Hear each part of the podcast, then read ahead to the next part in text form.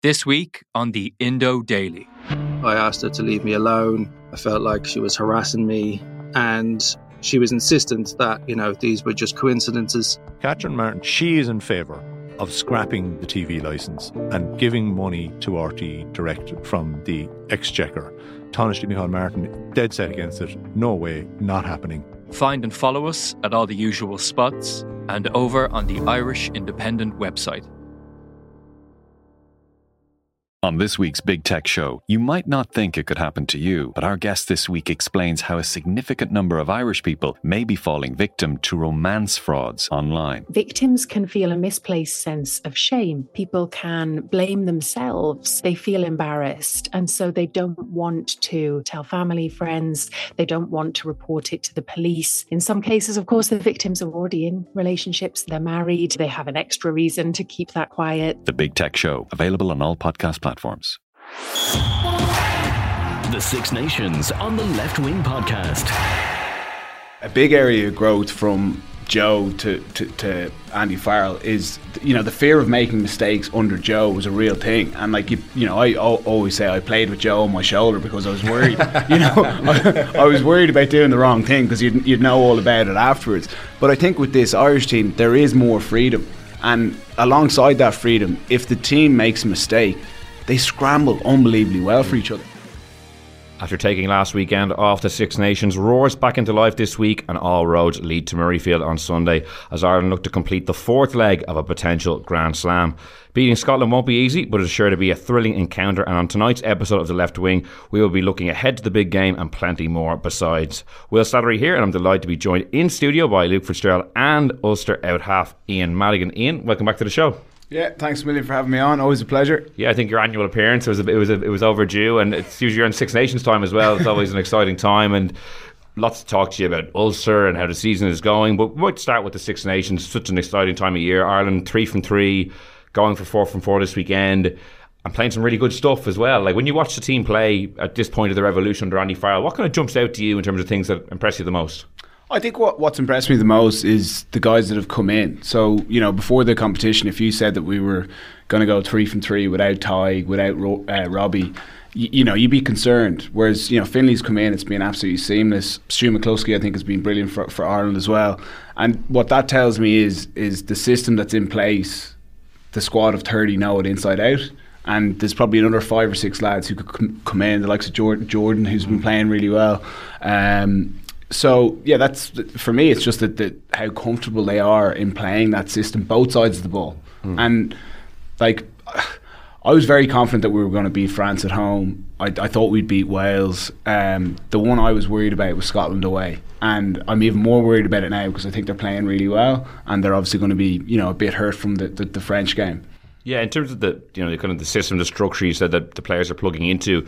Both you guys played for Ireland. Obviously, you won a Grand Slam. Like, do, do you ever kind of like think about what it would be like to play in that number 10 role in this current system and the options that are available and, and how you might do things or, or, kind of the role of the out half in that system? Yeah, I, I don't think it's massively different to what Joe had us, had us doing. You know, Joe was very structured. You had your set role he he liked guys being in certain slots and he was big on getting the ball into the right guys' hands and that's what Ireland are doing really well at the moment. I think where the game is, has been pushed on under Andy Farrell is how they set the forwards up and the ability of the back row to mix in with the backs. You look at like the likes of Caelan Doris, he's like a third centre. Yeah. You know, you just get that guy, get, get get his hands on the ball in the wide channels and he'll make something happen. Hmm. I think as well, to just to add to that point, I would feel quite similar. Like I think there isn't really like like there's a, probably a way to play rugby in terms of structuring like just pre- presenting your out half with options and your your scrum half with options. What I would feel like about this Irish team and watching them why they're so easy on the eye is I, I think it's actually it's not just getting the ball to the right people that's definitely a, a, part of it in my own opinion. I think there's actually more guys who can play make now. Mm. so it doesn't actually matter like you know there's more be like you wouldn't be worried about getting the ball to in, into someone's hands and being able to throw one out the back under pressure or give a little tip on pass. Whereas I think previously they were probably a bit more selective about letting someone, you know, you'd have a few guys in your pack who were rookers and they were great at a set piece and that was it. And they probably were expected maybe not to have too much of an impact on the ball. Whereas I think kind of nearly everyone has to be able to do that in this system now. And I think it gives you great freedom. It also gives your it gives great great comfort to your nines and your tens if everyone's comfortable on the ball and they can throw them a pressure pass. They know they're going to be able to stick it because yeah. they're used to getting the ball. They're expecting to get it. So I think that's probably a portion of it too. I don't know if you're if you look at that and, and think the same thing. Um, but just casting my eye over it and thinking back on you know when, when I'm comparing the two eras, I think it's a great point you make because I, I definitely agree with that. I just feel like that's maybe an added layer to it. Don't know, yeah. is that making any sense? No, or? it does absolutely, and I, I think a big area of growth from Joe to, to, to Andy Farrell is you know the fear of making mistakes under Joe was a real thing, and like you you know I always say I played with Joe on my shoulder because I was worried, you know I, I, was worried about doing the wrong thing because you'd you'd know all about it afterwards. But I think with this Irish team there is more freedom, and alongside that freedom, if the team makes a mistake. They scramble unbelievably well for each other. Like even in the French game, I actually thought we kicked the ball pretty poorly a few times. And I was watching from behind. I was thinking, geez, we're going to be in trouble here. And the team just scrambled really hard for each other. And that kind of, you know, that shows me a lot. It shows it's a very happy squad. Guys are playing for each other. But also, you've got license that if you see something, back yourself and do it. And that's where, like, the offloading game has been a massive area of growth. And that's, you know, another thing that under Joe Schmidt was allegedly not. But I think Joe wasn't really. I, th- I always think that's a mis. We uh, you always hear yeah. me say that. I always think that's a misconception. Joe just wanted you to make sure that you had dominated the contact, and I feel like that there's. It's not just that that just doesn't change now. Like I actually feel like they're they're in better positions in contact, but it's tied to different things. It's it's tied to that ability for someone to go right. I can throw this pass anyone, and he can give a little tip on pass, and that person's in a better position to dominate the contact. So that still applies. Like if you throw, if they went in, like Andy Farrell would be furious if they went to throw, to, like to just try an offload out of nowhere, and it's just a it, you're just giving the ball away. Like that doesn't like if but if you're in the right position to do it you know, that's every coach is going to want you to throw the offload. No coaches, and Joe Schmidt was exactly the same that way. He probably was just a bit more into the detail on it. Uh, and Andy Farrell would be the exact same. I guarantee. You. I just feel like they're in better positions to do it more often now. That's why you're seeing more of them. Uh, we probably weren't as expansive, and probably weren't didn't have the ability to be as expansive amongst the forwards. I just feel like the, the likes of Doris is the obvious example, but Tadhg Beirne, uh, James Ryan has lovely hands too. You know, Tadhg Furlong we obviously know, but Finlay Bealham, like uh, right across the pack. I'm not going to go through because I really feel like there are probably 16 guys there who can throw a pass and are very, very accurate with their ball handling. So I feel like they find better holes, will they dominate contact more because they're more comfortable on the ball. It would be my own opinion, and that's why you find yourself in those situations. Ian's point about, I suppose, players maybe feeling that they can make a mistake and they're not going to be absolutely crucified for Is, does that lead to what we're seeing now? A more expansive style, or does that Andy, help? Andy Farrell will still drop you if you don't play well. And yeah. to my mind, that's yeah. that's the same thing.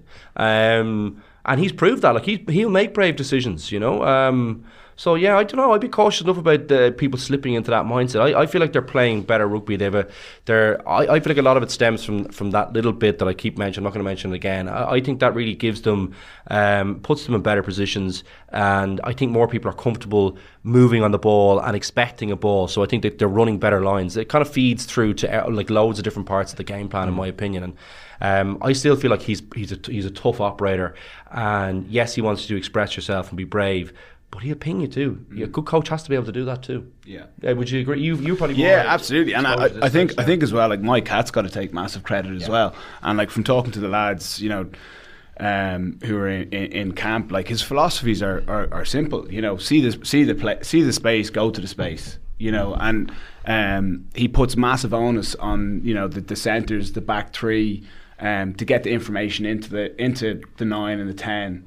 And if he's going back through footage and he thinks it's on and it hasn't been called in, you're going to know all about it. You know, and um, I know we don't see probably as much of of Mike, you know, in the media as such, but um, he's a very very sharp uh, coach, and, and I think he's had a big part to play in, in how successful Ireland have been over the last couple of years the wingers, you know, James Lowe, Mack Hansen are very involved in, in, all these games. They get a lot of touches. They pop up in unexpected places again. Like you know, as I said, you were obviously the wing on a Grand Slam winning team. When you look at what your role was then and what the lads are asked to do now, how do you kind of compare them or, or kind of put yourself if I was playing in James Lowe's position on Sunday, like what would I be expected to do that maybe I wasn't asked to do the last time? Or Um, yeah, I don't know. He's such a good athlete. James Lowe's probably a bad example. I'd say Mack Hansen's an easier one for me to kind of compare myself to. I just feel like James Lowe's he's such a big boy, isn't he? Like, and he's a great athlete. Like, and he, he plays with great flair. Um, I think we probably I probably see the game a little bit differently to him at times. Like, I there's probably loads of things he does that I'm like, gee, I can't believe he did that. But then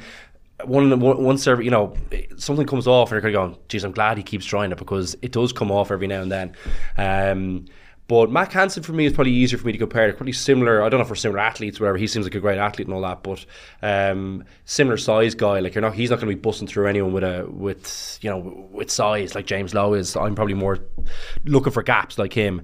Um, and I feel like his skills are what impressed me the most about him. I think his ball handling is way better than mine. That's something that I worked hard enough on, but had trouble with it for various reasons, confidence issues sometimes with it as well. Um, and our game probably didn't really lean that way towards it. But I, I still feel like when the team was playing well, I was searching and I was playing well alongside that. I was kind of searching for involvements. I feel like those guys search for it all the time. I think when when the team isn't playing well, even for Leinster, for example, against La Rochelle and stuff like that, I feel like I don't see James Lowe as much.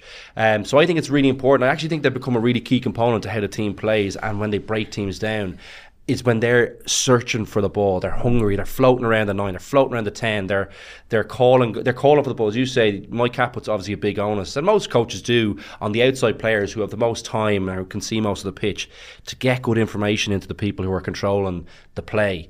Um, and those guys seem to do that really well because they get the ball an awful lot, and they're usually in very good positions. And much as you know we have a laugh about it. Like I, I probably didn't have that sniff for a goal, and like those two guys do. They seem to be in the right place at the right time, and I a, lot of my career I probably spent thinking, ah, sure, it doesn't really matter who as long as we're winning, it doesn't really matter who's getting on the on, like getting over the line. Um, you know, I could be standing away from the ball, but like creating space for someone else because I'm dragging someone out of position. I don't know. The, the, more time I go on, I think there's actually a real skill to it. Because I always wondered that about Keith Earls. He's so good at getting, you know, those finishing tries. He had a great try statistics. And mine were so poor. And I often looked at that and thought, geez, how is that? And look at these guys now, and I see similar traits. I think they've got a nose for a try and they're hungry for you a try. You're looking too much. That was your problem. I got a compliment from Mike Brewer once and I loved it. I, I actually, do you know what? I never felt like I was in the game if I didn't have a physical impact. I, I used to hate waiting for 30 minutes for a tackle or something. like Yeah. A ruck is a great way to just feel. I just felt okay. I'm in the game now. I've smashed yeah. someone in a ruck. Uh, uh, whatever it was about that. Oh. I, I, I, was a centre trap in the winger's body, Mads. if I was playing with, with, with, yourself and Ferg, I knew I, I, didn't, your own. I didn't have to hit a ruck all game. but no, on the on the um, on the Mack Hansen point, like as an out half, now I've, I've never played with him, but as an out half, he's the guy you want to play with because he always seems to call the ball on himself. Yeah. He'll get up from a wide ruck and he'll go the full width of the pitch. Yeah, he's and fit. He's really he, fit. He yeah. must be really fit, and he'll mm. pick up. You know, there's nothing on for a ten. You look outside, but he suddenly picks up your inside. Mm. You know, you survive that phase, you build again, you go again, and, and that's that's what I really like about him. And um, you know, he's got go, great skills, he, he? he? does have great skills, and that's like, like go, going back to the, the Ulster guys. Like when Jacob is at his best he is calling the ball on himself day, yeah. non-stop. And like he'll say to you at half time and he will go through you. He'll go, give me the ball. And that's when you kind of know, right, he's on. Mm. And that's what, that's what you want from your back three players. It, you know, you, you don't want to be this guy who's just waiting for the perfect yeah. opportunity. You got to you got to get after the game, you know. And at times, wingers now have to play like a third centre. Mm. You know? Yeah, yeah, but I think that, that it's become more like I think that that floating runner behind. So that was almost you were nearly always hitting the front door but going behind those guys, I feel like the defenses because they're so hard up now. If yeah. you can't get that ball away there, I think you really expose yourself. Uh, and if you're not able to do it, I just don't think they won't. They'll, they'll pick you. So yeah. You think of Jimmy O'Brien, you think of Larmour, all these guys, you know, Keith Earls, lovely hands. Like all those guys are, are good footballers. I think you have to be now. And like James Lowe and, and I think uh, Hansen and Conway when he comes back, hopefully he, I don't know if he'll be back in time for the World Cup. Now he might be under pressure at this stage, but all those guys can play the ball. Mm. I think it's a really key component to your game. That probably wasn't as emphasised as much. You're probably more thought of as that strike runner type of guy. Um, but I think they have to be more all round now. And I think the, the team is benefiting from it. Big time. One thing I'd like to ask you as an out half, because it just occurred to me the other day, is you know when, when, Ireland are really humming and the out half has so many options. You know they can hit people at the front or the guys coming at the back. Like at what stage of the process is Johnny or Ross Byrne as it was last time making that decision about where the ball is going? Is it just literally the last second he's deciding who to hit, or is it kind of he scans the defence and then as the ball is coming from the scrum half, he's kind of made his mind up, or how does that process work? Yeah, like it, th- there's lots of moving parts to it, and you know, if you look at Johnny and, and, and Ross, they're both brilliant at it. Like their heads on a swivel. So you know, obviously you're you're keeping a, an eye on what's going on at the breakdown, but they'll scan out, see what the defensive picture is, scan and see what attacking picture you've got. Um, and you look, you, you look out, you see six defenders, you've only got four attackers. You're thinking, right, we're going to be playing front door here, survive this phase, see if we can get them on the other side. If you're looking at, you're seeing a better picture, you've got six attackers, four defenders. Then you're thinking, right, I want an option play here. And what Ireland do really well is because of the likes of Mack Hansen working really hard, their their ability to change the attacking picture late is what's making them really hard to defend. And as you said there, you run, you know, the kind of standard block play, 12 goes short, you know, 13 goes out the back. But then suddenly you pick up a blind winger on the trail of the 13. The wing shoots, he thinks he can solve it. It gets lifted to the blind wing, and then suddenly you're released down the edge. So back to your question of like when is it called a lot of the calls are option plays so there's an option to go to the front door there's an option to go out the back or there could be an option to go all the way as in like a kind of needle ball through and the onus really is on the players outside the 10 so the 10 might call the initial shape but then the players outside of him will generally call the option Yeah, because you got to have you nearly have a. Uh, I, always felt like you were playing your best uh, as a team, and and you know your your playmakers are playing about.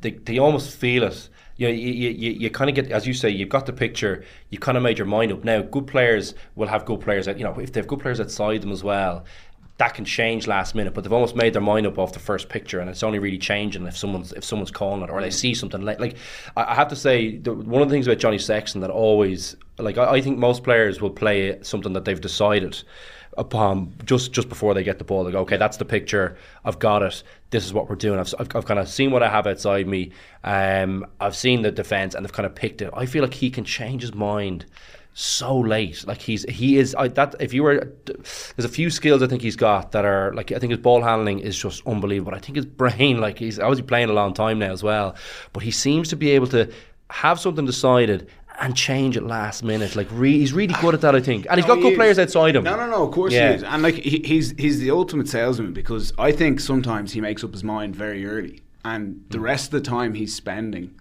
is Pretending he hasn't. no, no, no, is selling what he's not going to do. Like you know, Oh, he's, yeah, yeah, so yeah. so his body shape, the speed he moves onto the ball. So you think he, he he's like figured it out quicker than everyone else? So he's gone, boom, that's it, and and he's and then he's he's now selling what he's not going fair to do. enough, yeah, I definitely know it- those it's ones, not yeah. it's not every time. But he, it's something that he does do sometimes. those no and look ones oh, and things like so that. Yeah, that, that makes sense, I suppose. yeah, Um, because they're such difficult skills to execute. I've obviously gone. I've obviously been fooled like everyone else, thinking that's a late decision. Yeah. but it, you think it's a real early one, and he's just gone. Okay, I am going front door here, but I'm going to look like I'm passing to the guy at the back. And you so okay, interesting. Yeah, yeah, that's two ways of looking at. it, Definitely. Yeah, I, I just feel like he, whatever it is, those decisions he's he is. I think he's better than anyone I've seen at it. I Oh, really yeah. feel like he, that's his. It's a real key strength for him to be able to whether whether it's figuring out early or figuring out late. You'd obviously have a better idea uh, of, of this. Oh, he does me. both, without doubt. Yeah, yeah, Well, it's very impressive, whatever it is, and I think you do have to have good people outside you. I, I think it ties in. I, I'm going to bore the life out of him, but it t- I think the forwards if he, he has. And that say Ross Byrne has as well on a weekly basis, they do make your job a couple easier. Like they all have good footwork. Like you can kind of throw one into space and they're almost like a centre. Like you think of Dan Sheehan, you think of even Kelleher. Like those guys, they, they, they can all have a little bit of footwork late, or they can ex- change change pace, or they can do that little pass. Like they have good people outside them as well. That does help how good your decision looks after as well. You know. It's also as well like a big part of it is the ability of like your your pack to get you speed of ball. So like as a general rule, every extra second is an extra defender that's going to fill into the defensive line. So if it's a four or five second ruck, you're talking about an extra two three defenders.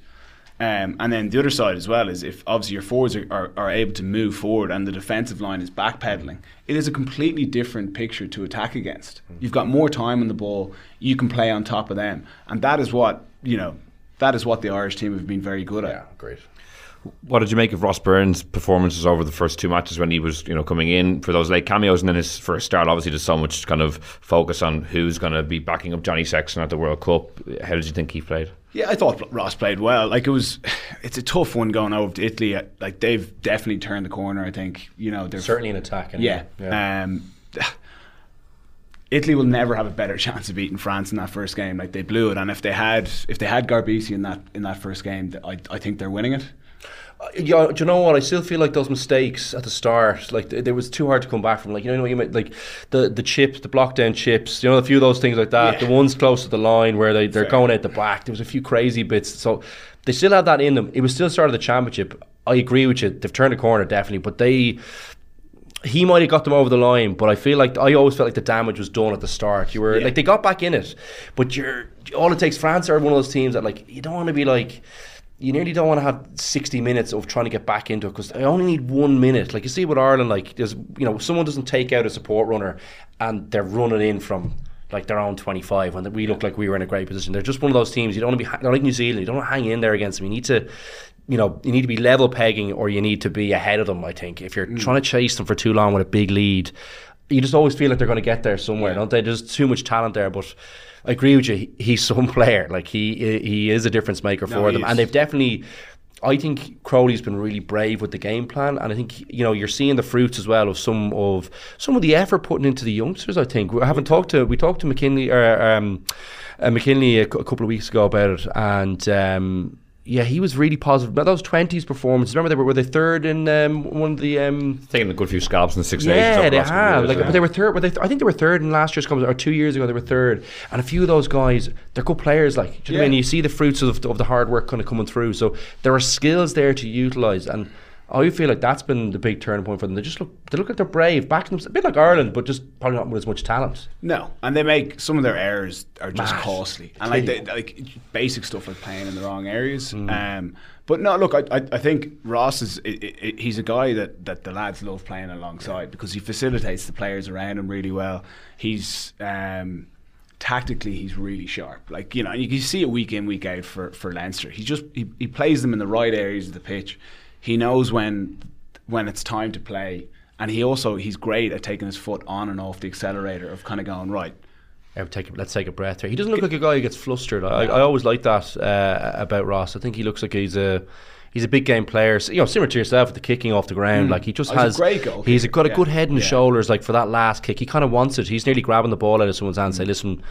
I you know I really back myself um, off the deck, and I think that's been.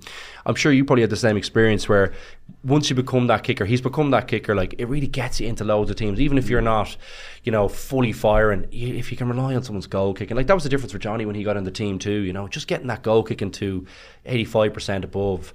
Uh, I think that's really tra- changed things for him. Um, and obviously, I think he's brought the other parts to his game. I think this year it looks like he's a bit more of a leader. Maybe I don't know if you. Yeah. Do you, I think you've noticed that as well. Yeah, yeah. You know, like he looks like he's kind of yeah. It looks like he's uh, he's developed a bit more of that personality, that confidence in his own leadership. You can see him in the huddles, just kind of grabbing people by the scruff of the neck, kind of Yeah. going, or, or the team with the scruff of the neck, or the scruff of the neck, and kind of dragging them through at times when there's been a bit of a bit of panic. Uh, I, I'm really impressed with him so far. Yeah, Like what, what's a challenge for Ross is like Johnny sets the team up a certain way, and like he's brilliant at it.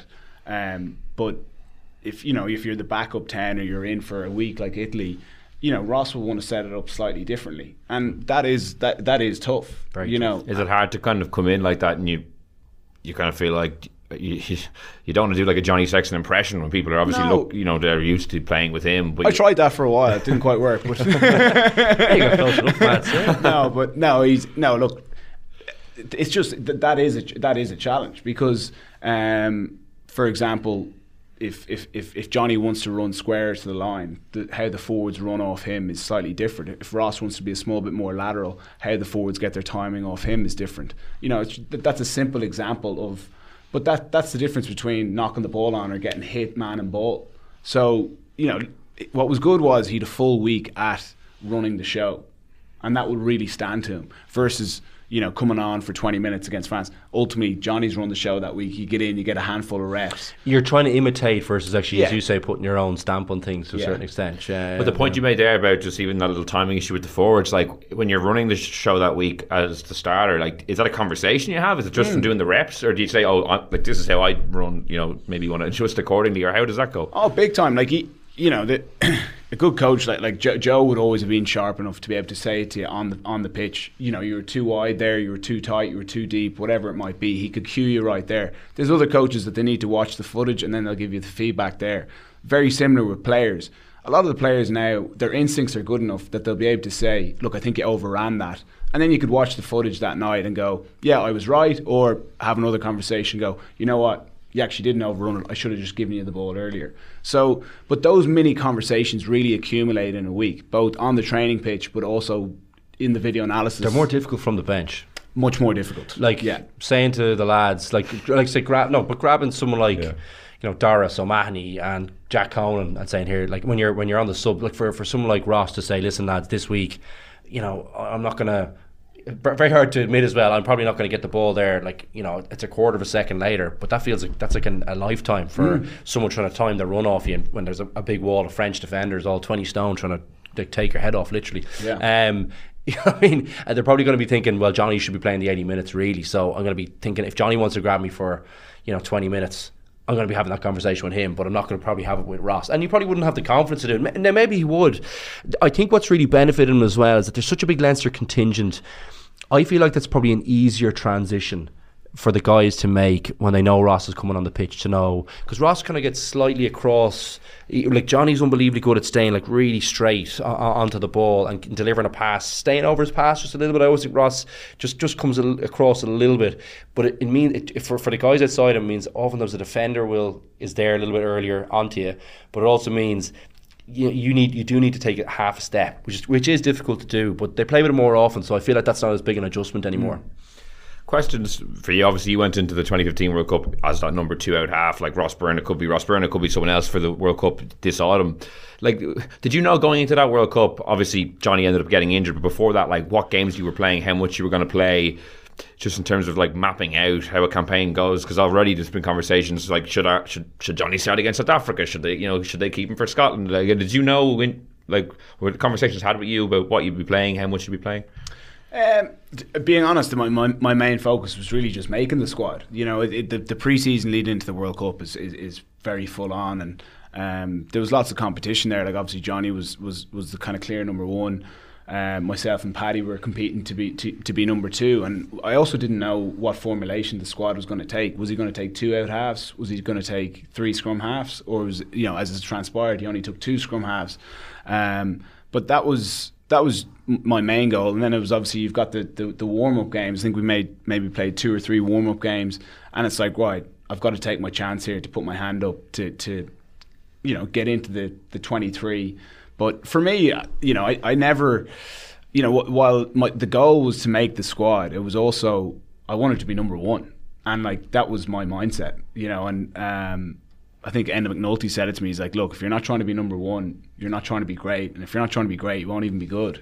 You know, and he was dead right. And I competed with, with Johnny to be better than him, and um, I think that's the mindset you got to have as as as a, as a as a professional sports A sports sports person, yeah, no And matter who you, you are. you be yeah. you be no different. Like Oh well, that's it. Sure, like I remember, it was kind of Drico was probably the target on the back for me when I first started, and that's fairly ambitious. Um, but as you say, you know, failing in the attempt, you end up in a pretty good place too. Generally, if that's if you've been ambitious enough and you've uh, you, you've kind of been aspirational in the goal setting, and I always think that's a real key thing, no matter what you're doing in your life, is to to be aspirational. And uh, it's funny how many times you actually do achieve those things, um, but even when you don't achieve them. Um, you know, there's uh, there's great learning in it, but there's usually you usually get to a place you never thought you'd get to anyway. If you were being if you if you had been really realistic about it, um, that sounds like a weird thing to say, but I, I really believe that actually. I think it's actually a- it's a it's a great tool in your life to, to be able to really commit to something that you that you think is maybe beyond you. Um, so um, yeah, no, I think most sports people have to have that. You, Johnny Sexton and Brian O'Driscoll were your two targets. Like you picked pretty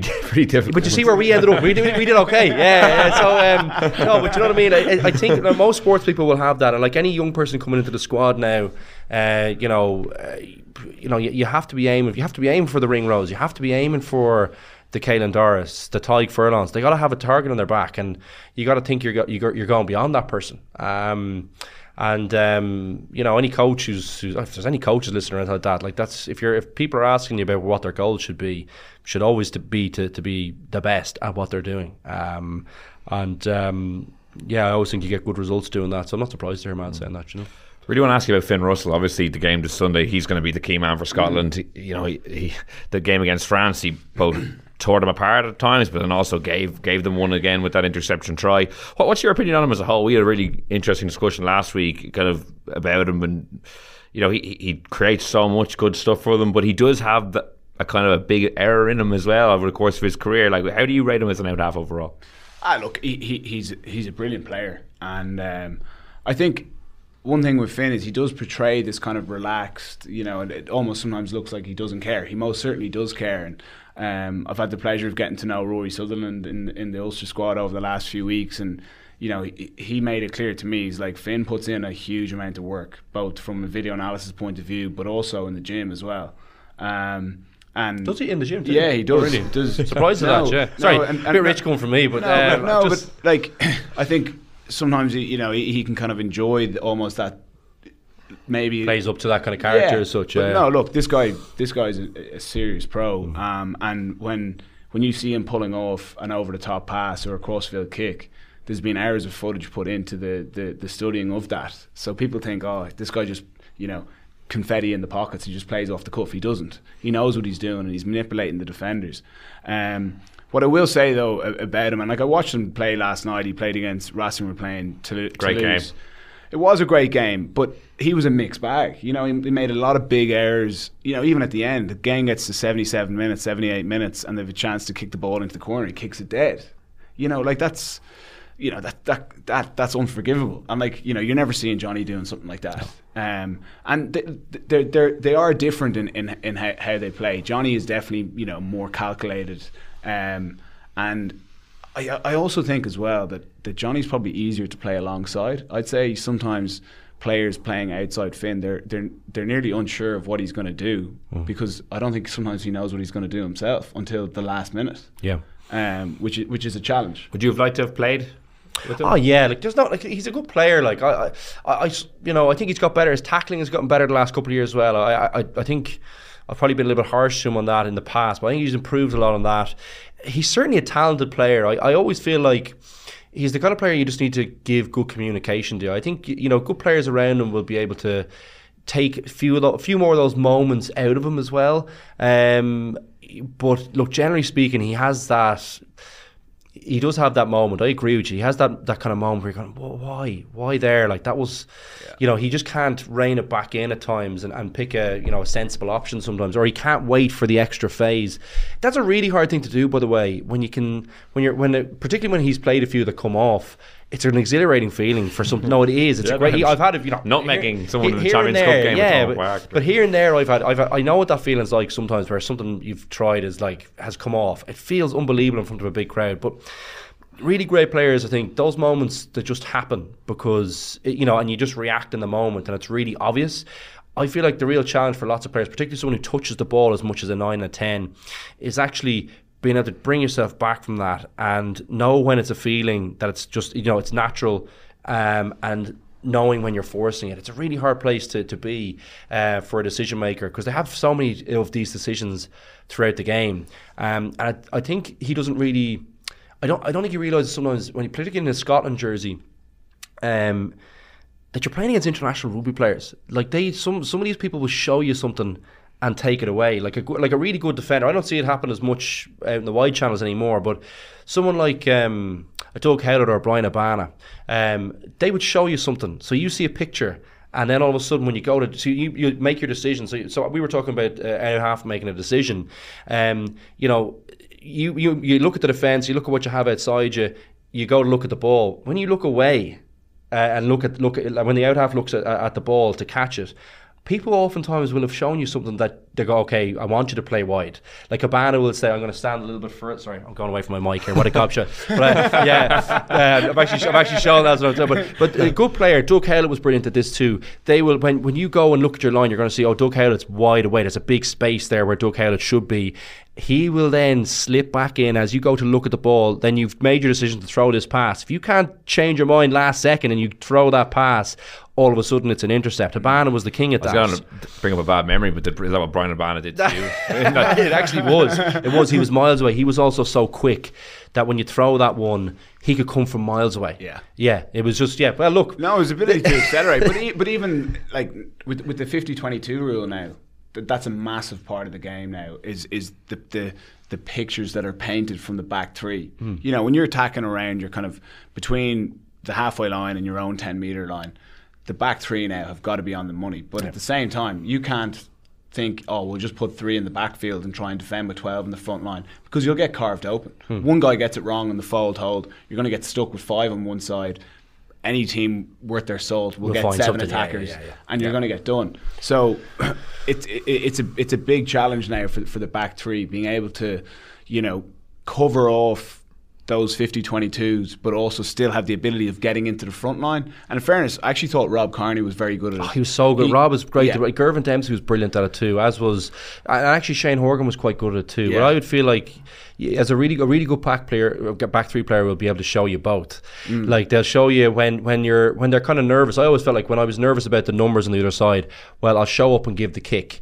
Whereas usually rule of thumb was always you never want the ball going in behind you, particularly mm. if you didn't have your 15. But say you're on your own out there and you've no 15. If I'm worried about what's in the front line, like really worried if there's good players there, there's like a, you know, a really brilliant centre who'll be able to, you know, play it, you know, you know, or, or who's good with their feet but can still throw a pass.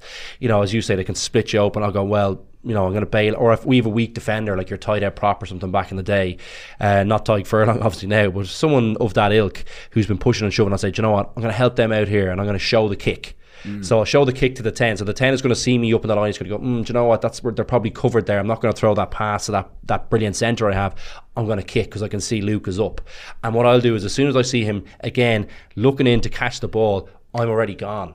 So he, you know you do loads of things like that, and even if he decides not to kick it, all of a sudden there's indecision and it slows up the play. There's loads of things that really good back three players are, are able to do there. I, I think it's it's a real skill. I think, and, and you have to do you do have to think about it a lot. It's a, it's a great point Ian makes about you know because I think people are better at ball playing now. I think they'll find the spaces a bit easier, and that 50-22 rule is a brilliant rule. I think No, it's it a, it's a really really great rule, and it really gives you incentive to maybe look for that space. Ireland have been good at it as oh, well. Yeah, but they, we've had the most in the championship by quite a distance, I think. You know, so I think it's a, it's a great point you make that it's you can't just do that anymore. You can like there's there's there's a cherry for the person kicking to the corner, so you really have to be smart about how you cover that space, as well as obviously not giving up Yeah. that front. You know, the the the, the line uh, the line break option uh, if you're too far back, just covering the kicks. And I, like I think the reason why Ireland have been the best at getting the 50-22s is because the teams we're playing are so worried about our attack Yeah. that they're now thinking right we need more guys in the front line and you've got you know 15 trying to cover both whole- sides. yeah, like it's yeah. it's which is near impossible Yeah. you know?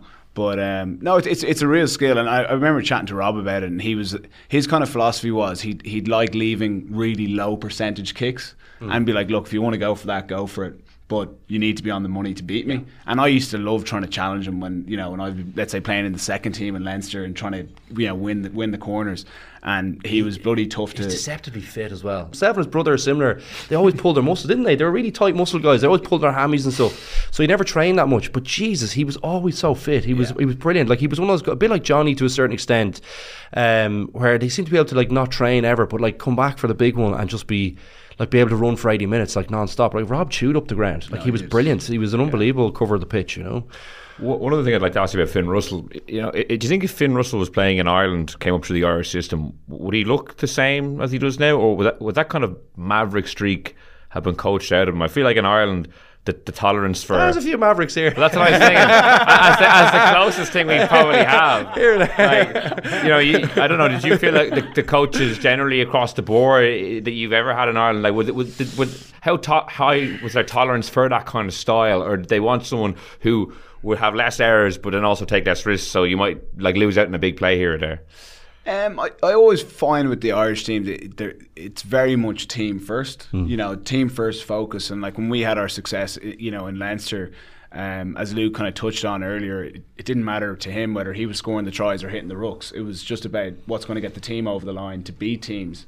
Um, and that that can kind of knock the maverick out of you a bit. Um, I suppose you can fall into the trap as well of being outcome based and that's you know probably one of the big challenges with coaches now. It's like you know the outcome was a try or he made the right decision. But quite often he's just made something happen there. You know he's made it work. He's managed to sidestep and he's managed to get this miracle offload away or he's managed to throw you know a pass and there's been a really bad defensive error or a bad missed tackle. But that's an outcome based result. Whereas there's another time where you've made the right decision for the time, but the outcome has been really bad.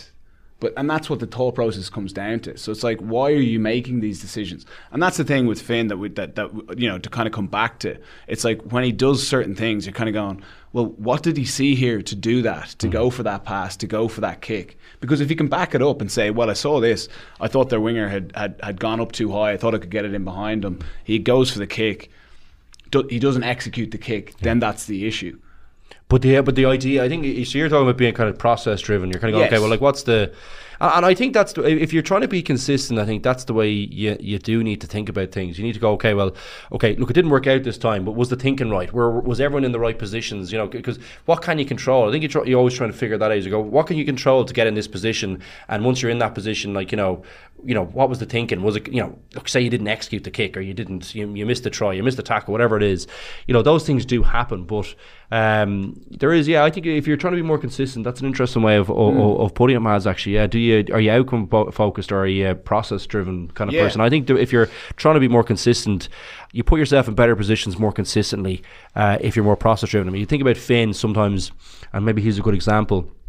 I feel like sometimes he's thinking about that outcome, that that, that magic play, rather than going, mm, do you know what? Actually, I think I'll get a better shot at this in another in another phase, or Yeah. um, you know, do I have the right personnel there? Should I be trying this um, to get this big thing? Whereas, really, if you're thinking more strategically about it, possibly it- it's a hard, it's a harsh way of looking at Johnny. is- What I would say is, if we're and the comparison last week was him and Johnny. Johnny is very very strategic. I think I think he's really good at figuring out. Um, you know, he he he'll wait the extra play. He'll he'll put you like he's a quarterback. He'll put you, he'll put his tight end in like across the middle to set up a good play for the next one. He understands like you know he'll he'll go right. Ty, you got to take that into a brick wall, and he'll keep doing that until he finds the right. You know, he fe- I think he feels the the time to play a little bit better than Finn sometimes. I don't think I've ever seen a player like Finn Russell who- who's the fortunes changed so much in one game. Like even the, the France game at the Stade Yeah. de France had some unbelievable moments through the intercept try. The, the game you mentioned last night had some really good moments. Three missed conversions in the second half. And then the kick dead at the end. It's like the fortunes have fluctuated in one game. It's just crazy. Like Uh, look, it's why it is like I get the the excitement thing is is definitely there with him, but. I, I don't know. For me, I always I'm I'm excited watching someone. Like, I the the comparison last week was who's more exciting, and, and I said I thought Johnny was because I think he not every phase is, is he's not he's not trying something every phase, but I feel like when the opportunity comes, he's so silky at taking them, and I love watching. I think he's so skillful, um, and I think he he makes teams that he plays on make make far more breaks than ones Finn Russell plays on, um, and I think his kicking game as well is. He sees the, the spaces in that brilliant. Like his crossfield kicking is, is always excellent, and his and his grubbers like he's he is excellent at all those skills. Like I don't think he's not going to be going through someone's leg, but to, to my mind, that's that's not really thinking that strategically. Like that's a once off. It's probably a bit of luck involved too with some gobshite. It's not going into the game it's not, you know. can't be going in. I'm sure Finn isn't either. But I think if Johnny sees, oh god, he's got his legs open. I think like that's a real soccer player thing. Like he's not Ronaldinho. I think he's going to be thinking, well, okay, I see the fullback at a position. And, you know, maybe there's a maybe there's a slot there. I don't see any nine in the chipping line. Um, I don't know. That's that's only my own take on that. I don't know if you do. You uh, would you? Who would you be more excited to watch in the game? Ah, like if the barbarians are playing, like you probably put Finn out there to get bums on seats, like. but, Fair enough. So he's, he's more yeah, excited to you. No, then. i- i- in a way, but at, at, at the same time, if you're looking to win a Six Nations championship, or you're your looking to man, win, you know, the Champions Cup, or you know, who you picking for your your, your quarterback for the season, you know. I'm just boring, is what you're saying. No, no, no. Yeah, I'm like, It's what's old your, age. what's your favorite movie now? When you're gonna You're that. picking Johnny, like. Schindler's List or something. uh, to, to change tack uh, to completely Ulster, it- it's been an interesting season. Strong start. Good couple of wins the last few weeks, so at least you're coming in a bit of positivity. But that middle period, like you put us into the dressing room around that time, like when the wheels kind of came off for you know five six weeks, and it looked like the season was kind of going off the rails. Like what, what happened over that period? Do you think for, for the results to dip so significantly? Well, I got injured. Aside from that, no, um, being honest, we, we were, we were unlucky in a few games. You know, if if you look at like we conceded in like 78, 79, conceded in overtime, it was fine margins, and it's very easy to think, oh, you know, were we fit enough? Was that was that the issue that was letting us down? But on the reviews of a lot of those games, we were missing opportunities around like 50 minutes, 60 minutes, where you can put a team to bed, and that's what we weren't doing. Um, but there was there's been a few turning points for us. Like you know, La Rochelle came over, and um, when we had to play them in the Aviva with, with, when our pitch was frozen, I think we were like the guts of thirty 0 down at half time, and that was a big moment. Like you could go out there, they could keep turning the screw, but we came back, we scrambled, managed to get a couple of bonus points. Went away to La Rochelle and put in a good performance, and you know arguably could have and should have won that game. But there, there were two losses, but as a team, we still took confidence from them then obviously Sale came over and we, we, we played really well in that game. You know, Sale I think are, are one of the best sides in England at the moment.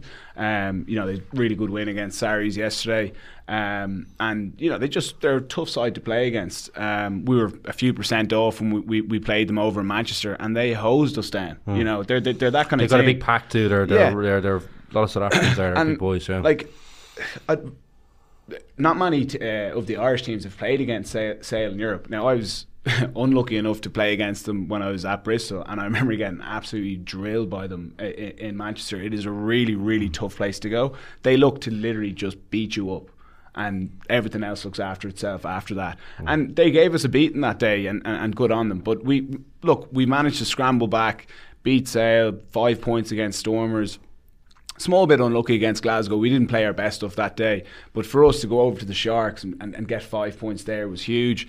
And then I thought our performance last night against Cardiff was, was up there with one of our best. You know, it was Cardiff have had a you know a middling season, but um, that was a, a, crucial game for them. If they wanted to make the top eight, they really needed to win last night, and you know it's their last home game of the season. So um, we're lucky now. We've got a nice stretch of, of, of three home games left in the league, um, and you know we're we're, we're going to push really hard to try and get that second spot and hopefully start off with a home quarter final. And where do you fit into the picture at the moment in terms of game time involvements? Like, are you, are you happy with how things are going? Yeah, like obviously my role has changed now. You know, I'm turning 34 this month. Um, I'm very lucky that there's, there's, there's great there's great guys that I'm competing with up there. Billy's a really nice guy to work with. You know, from a strategy point of view, you know, whoever gets picked on a given week, we try and drive the team on together. And then Jake Flannery's come up um, from from Munster, and um, he's he, he's a guy who you know he hasn't had a whole lot of publicity, but he's a fantastic rugby player. I remember seeing him in preseason and like he was one of the, our best performers in preseason. He was mm. sidestepping lads for fun. He's got a great pass, kicks the ball really well. I was, I was nearly kind of thinking to myself, you know, where's this guy's flaw? Like, you know, and, and then I played one of the, the warm up games. We were playing against Exeter, and he was playing um, out half, and I was playing 12. I was thinking, you know, maybe he's just like, maybe he's just a weak defender. Maybe that's why, you know, it, it didn't quite work out for him in, in, in Munster. Munster. Mm. But you look at the quality of the guys that were there when he was in Munster, you know, Crowley was obviously coming through, Ben Healy, Joey. It was just bad timing for him. Um, and by the way, his defense is actually really good. So my point is, the, he he has very few flaws in his game. What goes against him is he just hasn't had a whole lot of, of opportunities. Um, you know, but he goes over to the Shark Tank last week against Sharks, and I thought he had a brilliant game. And he's a guy now that I'd be really excited about going forward. Um, uh, what so, about you, Matt? What about, are you like? So you're you're obviously you're you've had a, a, bit of bad injury look, unusual for you. You're Mister Mister Robust, in fairness, yeah. but uh, like you must be trying to eye up. Like how do you, how do you get back in that team? Like for that Heineken, I presume the Heineken Cup game is yeah, a big like, carrot, isn't it? For uh, the, the one on April first is the one you want to be playing in. Yeah. You know whether whether I'm starting or I'm in the 23. You know that's that's going to be a hell of a day out. And yeah. and like we're you know under no illusions we we back ourselves against Leinster. We beat them twice last year. I know we kind of fell apart in the, in the second half of the game um, th- this season, but if we can play our game, you know, there's there's enough confidence there within the squad. Um, for me, like I'm back fit now. I, I, I managed to play against La Rochelle and got off the bench against Sharks. So I feel like I'm back in the season now, having missed you know four or five months. Um, so yeah, it's just the big thing is just you know control the controllables, train well each day, um, work you know as close as I can with, with Dan Soper, our, cat, our attack coach, and and Dan McFarland and um, Johnny Bell, and making sure I'm I'm doing what they want to see in training, yeah. and then you know how do you find like working with the with the staff? I assume as kind of like you're you're, geez, you're still only thirty four. It's mad, but like you, you know, I'm you're 33. I'm turning 33. My apologies. uh, but sorry, thirty three. Um, but you you know you you've got a lot of experience there. Played in lots of good teams. Played in those Leinster teams that have won.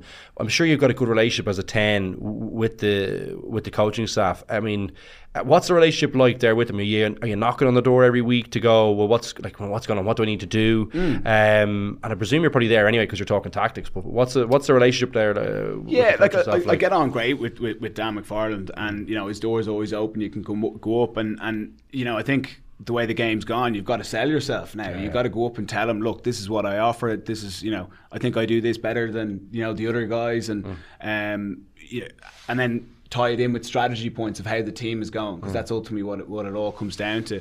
But um, what, what what's a big strength with the the Ulster coaching setup um, with uh, Johnny Bell and, and, and, and Dan Soper is they very much work with the players. So that like the strategy is put together alongside the players.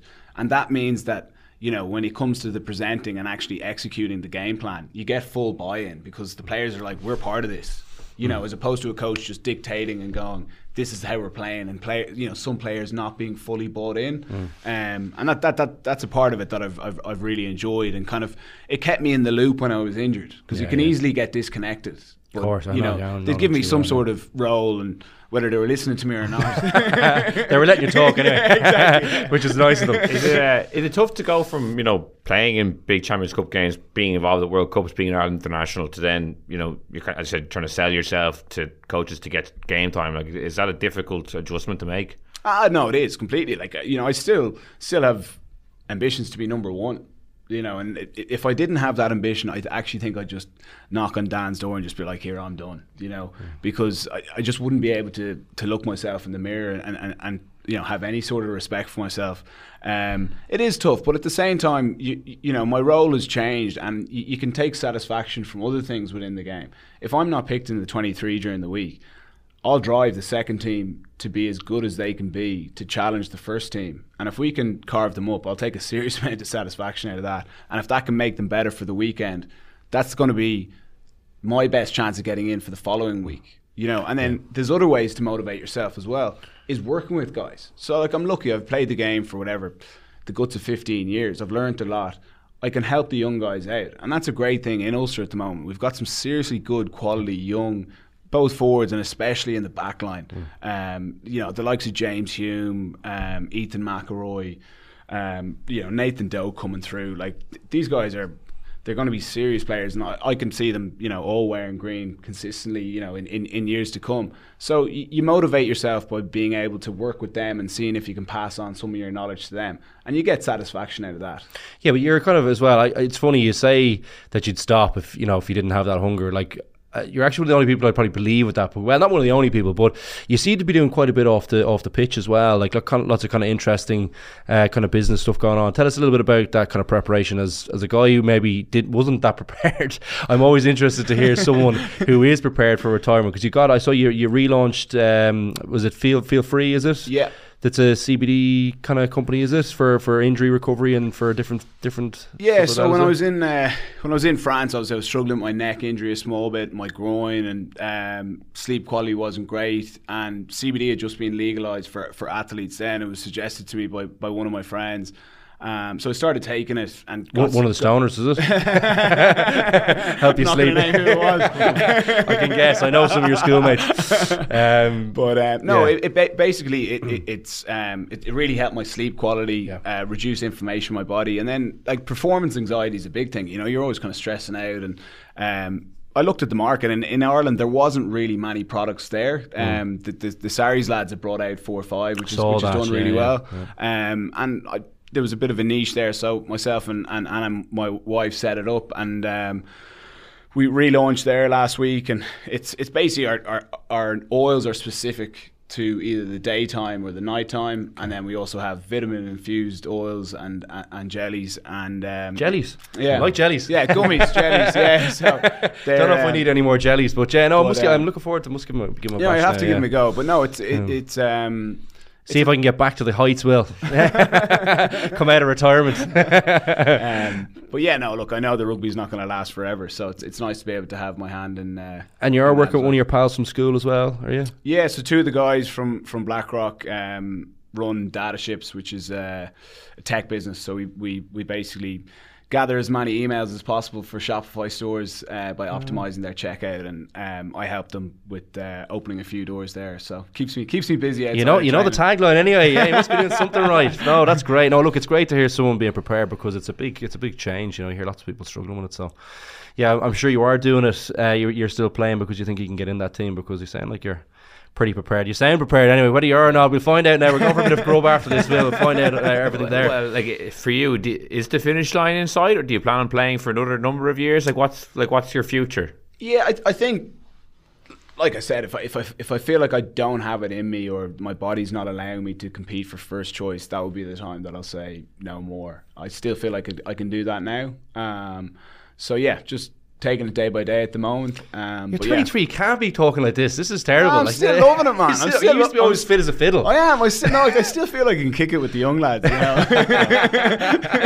Grandpa Madigan, like exactly, Jesus. Yeah, you're only as old as the people you hang out with. That's the one you're hanging out with the young lads, yeah. Just we might then wrap up with a look, last look towards the weekend. Like, so what, what, what are the feelings now on Sunday? Do you, do you think Ireland are in a good place? Scotland are dangerous. Are you, you- nervous. You're nervous. You know, I'm, I'm nervous about it. I, I think um, they're playing with a little bit of confidence. I think they look like they've got a bit of a bit of bite in them as well, a bit of fight. Like the they didn't go wandering off in that um, in that French game, which I thought they might at one period. Um, they stuck around and um, they've got quality. Um, love to see Ringrose back in there. Hopefully, I'm, I'm sure he is fit, but I think he's kind of actually become very important to that defence. I thought they looked a little bit at sea, particularly the lads that we talked about how good they were, def- um, you know, in attack. But our wingers just looked a little bit vulnerable without him. He just um, he does make a big difference himself or Henshaw, whoever comes in. Maybe they both will. Um, I think they've actually become very important. And um, I think that scrum, their scrum looked pretty pretty good too. So, I like, I think you know they we need to have uh, as many of our operators in, in, in that pack. I mean, is Tadhg Furlong? I think he is back. He's supposed to be, and you'd have to think he'd probably come in. Even though I thought Tom O'Toole's been brilliant and looked very good in the loose as well. Um, so yeah, look, I, I think we are. I think we are a better team than them. Um, I think we're a little bit more strategic. We've talked a little bit about that. Um, but I still think them at home is a really tough ask. So I'm nervous about this one. I feel like this sh- this this will probably be a tight one. I think they'll have their backs up. There's still a championship to play for them, um, and um, yeah, I can't see us not beating England if we win this one. But I'm, I am nervous about this. Don't know about you. Any, No, any yeah. No, I'd, be, or I'd be far more nervous about this. I, I'm not overly enamoured with how England are playing at the moment, and I just think that if we play our game or even close to it, we'll, we'll We beat should be them. okay, Um, I, I They get, they will get yeah. better, I think. Though I No, think no, Port- they will, do you think. Borthwick's a good? Sorry, before we go on to Scotland, do you think Borthwick's a good?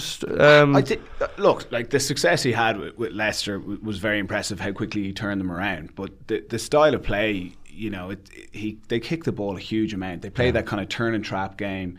Um, Hmm. I'm not overly enamoured with it, if I'm being honest. Like, is it is it a team that I'd do you like? think it'll be effective for England, though? I think it might be. it to an extent it is it is effective because it's international rugby and kicking Yeah. is a huge part of it. Um, but what's been refreshing for us is we've actually started kicking the ball less, and that's you know part of the reason why we're playing so well. Sorry, I got you off Scotland. But no, it's no, no, interesting you're hear. grand. Sorry, while just you on have- England, just uh, you know, Yeah. Marcus Smith, another kind of maverick out half, Yeah, who- who's struggling yeah. to find his place in the international game. What what do you make of? I suppose does he fit into that team? Like you know, did, did they play him with Farrell? Did they just go with him? Did they just go with Farrell? Like, and George Ford's now back in the mix. What did you make of how he his kind of international experience to date? Yeah, I'm a massive fan of Marcus Smith, and if if I was Borthwick, I'd build a team around him. Um, I watched him there at the weekend against Exeter. Uh, Exeter, Jeez, and he was the he was the man of the match with like saw he's that, just yeah. it, it was like he was playing against you know boys. You know, But obviously he's the he- Premiership. How good is the Premiership, though? I wonder. I often wonder that. I think I it's know, quite different. yeah. to Sometimes you think defensively, you, it looks a bit at sea to me. yeah, it, it, it is at, at, at times, but ah, look, I, I just love how he plays. I Hmm. think the first game, um, the balance wasn't there. Right, he like when he plays at Quins and he plays really well. He's got Esterhuizen outside him, Yeah, yeah, who's yeah, just a fantastic ball carrier. If he has Tuilagi, I think he, he could yeah, be. Yeah, yeah. Because if you look at how they set up in the first game, it was Hmm. it was Smith, Farrell, and was it Marchant? Uh, Farrell's It was not Marchant, a twelve. yeah. Yeah. Yeah. yeah, Farrell's not a twelve though. Not an, he's not. He's a brilliant player, but he's a ten. I, I, I firmly believe that. Yeah, but I like think you got to go one or the other. But even if you go with Smith, Farrell, and Tuilagi, for example, right? At least you've got someone who can do the hard yeah, yards. yeah, yeah, Then you've got a bit of balance. Whereas, like Marchant's actually a ball player, He's a nice player. Yeah, no, but he's not. He's not going to. He's not gonna be He's not going to beaten, so you need- you need someone who's gonna He's not going to crap Bundy out the other. No. So I, I f- actually felt for Smith in that first game because I didn't think the balance within the team was there, and then he, you know, ultimately kind of got the blame for that. Um, but look, Farrell's the captain. Like it's just Probably it- a better kicker, is he? He hasn't been kicking as no, well. No, he now. hasn't. But no. he's still, Yeah, Yeah. historically speaking, off Yeah. historically speaking, though, Farrell has been dead eye, like off the tee. No, no, he Yeah. is, and he'll get it back. Like Yeah, of he's- course, yeah. Um, but yeah, I, it, it, it's a, it's a, it's an absolute conundrum. But if, if if you're looking for a ten who could potentially, you know, beat Australia in the semi final, See, I think England need to go a different way about this. I'd be going more turgid with England. I always think big defence, big set piece, great kicker, um, couple of good finishers out wide, which they generally have. Yeah. I always think there's a blueprint for England being great. It suits their personality. Um, it's almost like South Africa to me. Like South Africa play a similar type to England, but not as they're like a little bit looser than England. England are usually super disciplined. That, all their great teams that I can think of generally play that way. Yeah. Maybe I'm stuck in that mold. I just feel like if Farrell goes to ten, he's a great ten defender, but an Oh, average 12 defender. And I think you just become stingy defensively if you have him, Tuilagi, and Slade, or whoever you pick, you know, interchange the two Yeah. boys in the centre, whatever you want to do. But I just think you become really stingy with them. I think Smith, I agree with you, more expansive, better on the eye. I'd be he'd be on my bench for me because I feel Yeah. like if you need to change a game or it's opened up, he's my Oh, guy. he's the ultimate He- guy He's the guy for that. Yeah, he'd be a nightmare because Yeah. he's so good. He's great footwork too. But Yeah. that's just look. It's interesting. That's an interesting talking point. But back to the Scotland game because I think that's what everyone probably wants to hear Hmm. about. What what makes you nervous about this Scotland team? well, I, I think they've they've picked a very similar team for the last three years. You know, help, yeah. I think I think Gregor is a seriously sharp coach. Um, they, they they're all very comfortable within the game plan. They, it, they're great to watch. Like they play from they're you know yeah. they, The centres are good, aren't they? Their centres are like Yeah. uh, what is it? Tuipulotu, two Pilato and Jones. Jones. Yeah. Jones. Huw Jones great has really footwork. found Yeah, form yeah, now. yeah. You know, he's a real athlete. He's fast. Yeah, strong Uh, too. He's and big boy, then the yeah, like like Hogg just kicks the ball an absolute mile. Like that that that cannon, you know yeah. gets gets them into the right areas a lot, a lot of the time. Um, I like the the balance of the back row. Richie Gray's back playing really well. You know, He was really good against France. I He think. was. Excellent. He was brilliant. such a huge man. Like you Yeah. need those guys against uh, against those kind of packs, don't you? Yeah, to stand yeah. up. You know? And then like Schumann goes well. Like Yeah. he's always a tough guy to play against. Yeah, yeah, um, like I can't believe that that Rory Sutherland's not in. Obviously, I have to give my Ulster teammate a shout Mm. out. But um, yeah, look, I think they're very comfortable in how they're playing. They're at home. They're going to be hurt from the French game. I think the actual thing with Townsend and Russell is very important. I think that they mended that. They've both been big enough to go, well, you're our best guy there. We, we you know, and, and Townsend knows that. Um, and for whatever reason, they've clashed. But I think them mending the defence there a little bit does help, and it creates a a little bit of solidity around Russell. It gives him a bit of reassurance that the coach isn't going to be, you know, if he makes one mistake or he does try something. I know we're talking about him not doing those, maybe becoming a better player, but you know, he's still great at. He's still a, an international rugby player. It's bloody hard to be an international rugby player. Um, having the backing of your coach, I do think it helps a lot. It give, you know, it does give you a reassurance, and when the oh, lines of communication are open, uh, the team benefits from that. I, I feel like that is a factor in this in this team at the moment, and the confidence they're they're playing with. So do Ireland win on Sunday? I'd say. I'd say Ireland will win, but I think it's going to be really two or three wire. point spread Yeah. max. I Away from home, it's hard to win. is, Like, yeah. oh, yeah, that's Yeah. sorry, that's what I was getting. at. I Yeah. don't know. Yeah, it's, Um, it's an interesting one, isn't it? yeah. Because Scotland, like an away win in the Six Nations, is really difficult. It is really like uh, the Wales one. I think they're just in a bad place, but it's generally very difficult. Yeah. But we're still going with three Ireland wins. We are, but I, we I have think to, yeah. Ireland are playing brilliant. Like they're number one team in the world. How many They're Scottish people well. listen to us? Who cares? and you think they complete the Grand Slam then on St Patrick's weekend? Yeah, yeah. No, I just yeah, I think we've enough enough to beat England. Um, yeah, definitely. At home, England is always like they hate coming over. They're still in a bit flux, figuring things out. I think um, I'd say we're, be, we're difficult to beat. Johnny Sexton's last Six Nations game as well. could be who Floating knows? head in the One crowd. more maybe, year. a. No Driscoll kind of send off. maybe. Uh, but, but on that note, I'd like to thank Ian for coming in and thank Luke for joining me as well. We'll be back later in the week with more podcasts building up to Ireland versus Scotland. And in the meantime, you can subscribe to us on Spotify, Apple Podcasts, or listen on independent.ie. So until next time, thanks for listening and goodbye. The Six Nations on the Left Wing Podcast. Rate, review, and follow the show on Apple, Spotify, or wherever you get your podcasts. This is an Irish independent podcast.